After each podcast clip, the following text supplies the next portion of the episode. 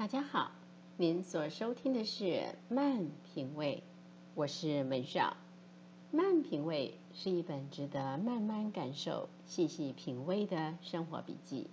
欢迎您每周一晚上十一点钟上线收听《慢品味》。上次我们提到《小王子》这本书，作者圣修伯利是法国一位贵族作家、一位诗人，同时也是一位飞行员。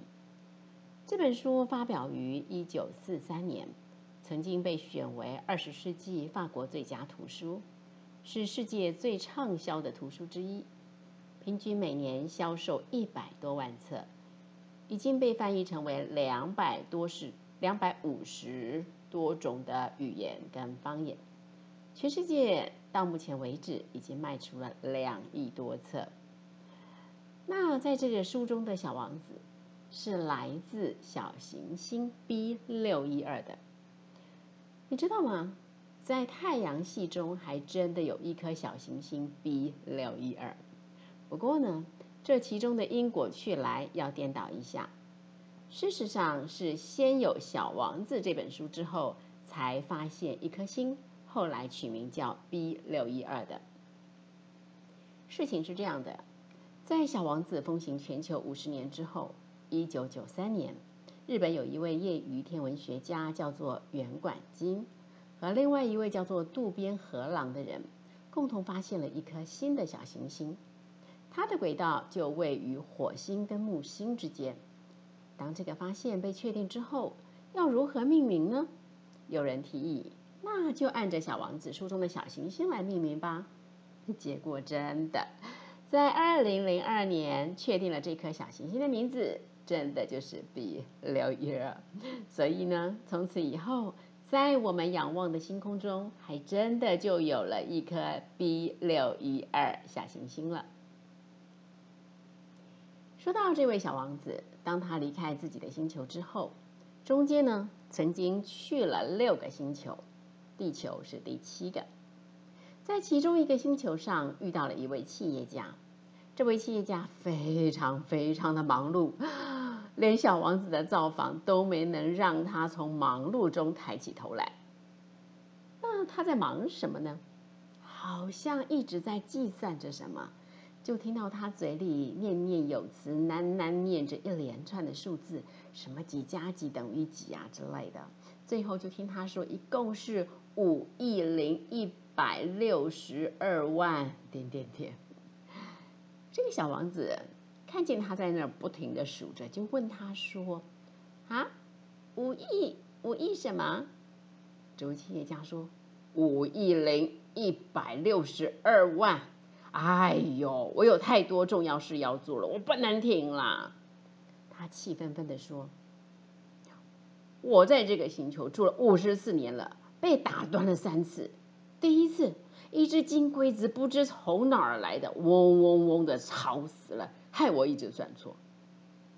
第二次，我的关节炎把我折磨的，我因为一直忙着做重要的事，没时间运动，所以关节生病了。现在是第三次。小王子说：“那你到底在数什么呀？”星星，星星，星星啊，星星。干嘛要数星星？干嘛要数星星？因为他们是我所拥有的呀。你拥有星星，你干嘛要拥有星星？有什么好处吗？当然有好处啊！我就变得很富有啊。富有？为什么要很富有？富有有什么好处呢？我就可以买更多星星啊。那你要那么多星星做什么呢？哦，我啊，我会管理他们，我会反复计算他们的数量，这太重要了。我这个人只做重要的事。小王子大惑不解，又问他：“我不懂耶，如果我有一条围巾，我可以围在脖子上；如果我有一朵花，我可以别在身上。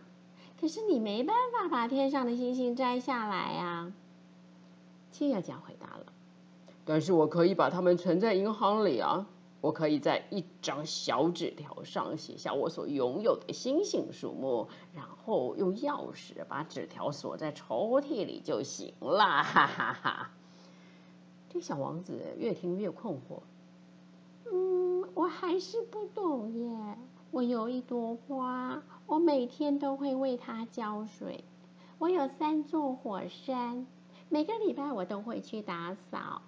我会很用心的照顾我的花跟我的火山，可是你根本没有照顾那些星星啊！企业家听完后，张着嘴，哑口无言。这段小王子跟企业家的对话，好经典哦！我们一直在忙着，忙什么呢？忙重要的事。忙什么重要的事？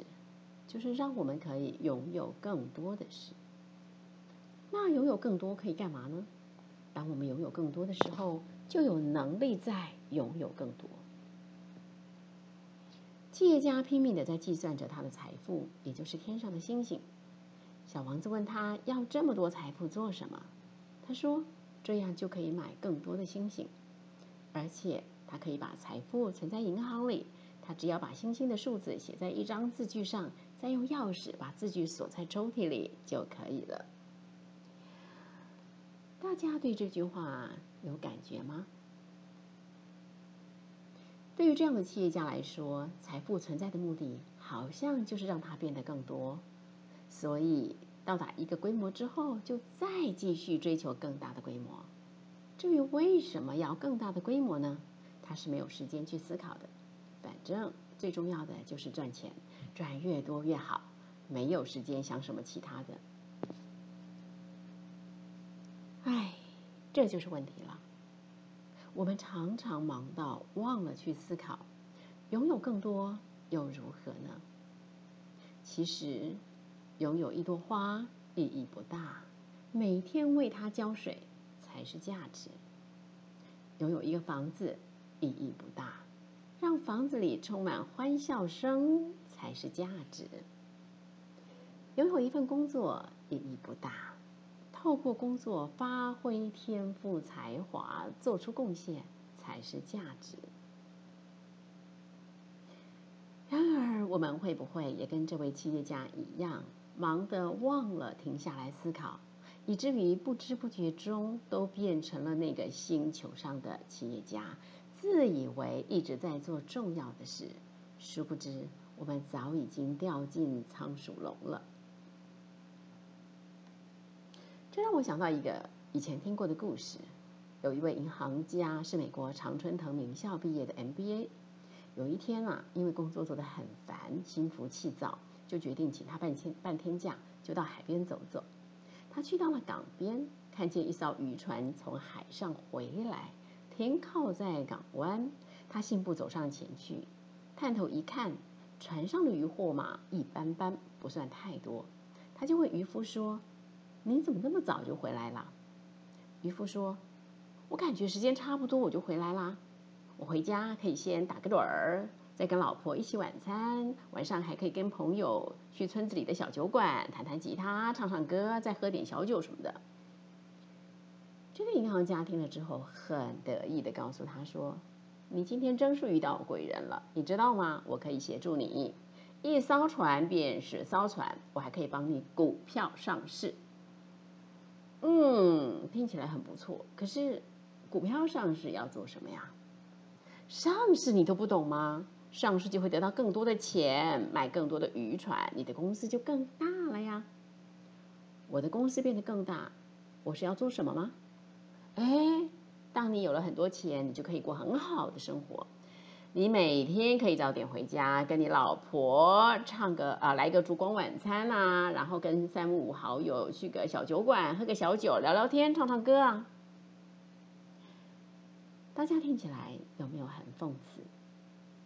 我们是不是经常忘了目的，只想到目标？我们的目标常常是这一季要拿到什么证照？今年要赚多少？明年要成长几个百分点？可是我们好像一不小心就忘了赚钱背后的目的。有的人拼命赚钱是要让家人过好的生活，让父母孩子享有完整的爱；有的人是要有钱去环游世界，看遍大江大海；有的人是要做公益，帮助弱势；有的人是想拥有一个属于自己的事业，发挥自己的理念或者创意。五花八门，什么都有可能。其实，所有的目标就是为了目的而存在的。是要帮助我们借着达成目标而成就目的。没有目的的目标是没有意义的。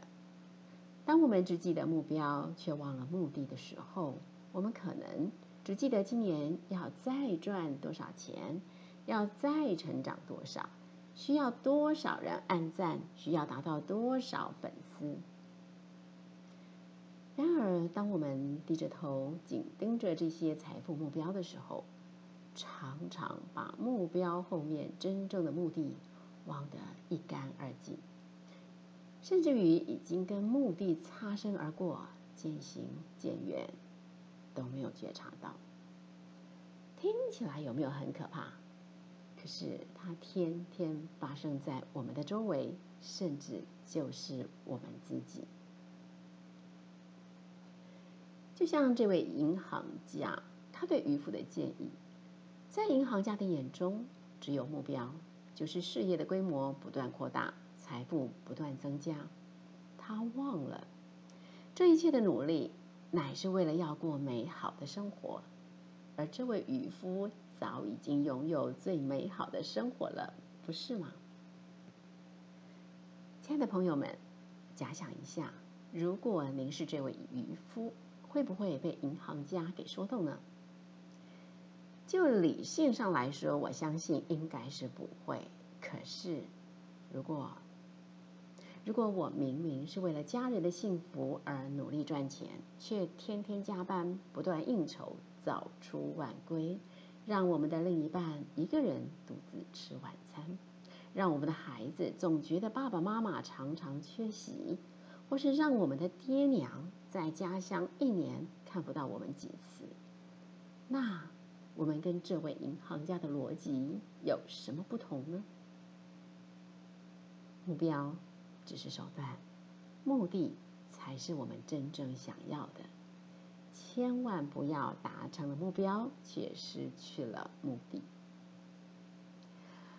听故事就要对号入座，这个故事。才有价值，亲爱的朋友们，不知道你每天用心经营、全力以赴的目的是什么？本少祝福您，也勉励我自己，在对号入座、厘清目的与目标的过程中，恩典满满。咱们下回聊。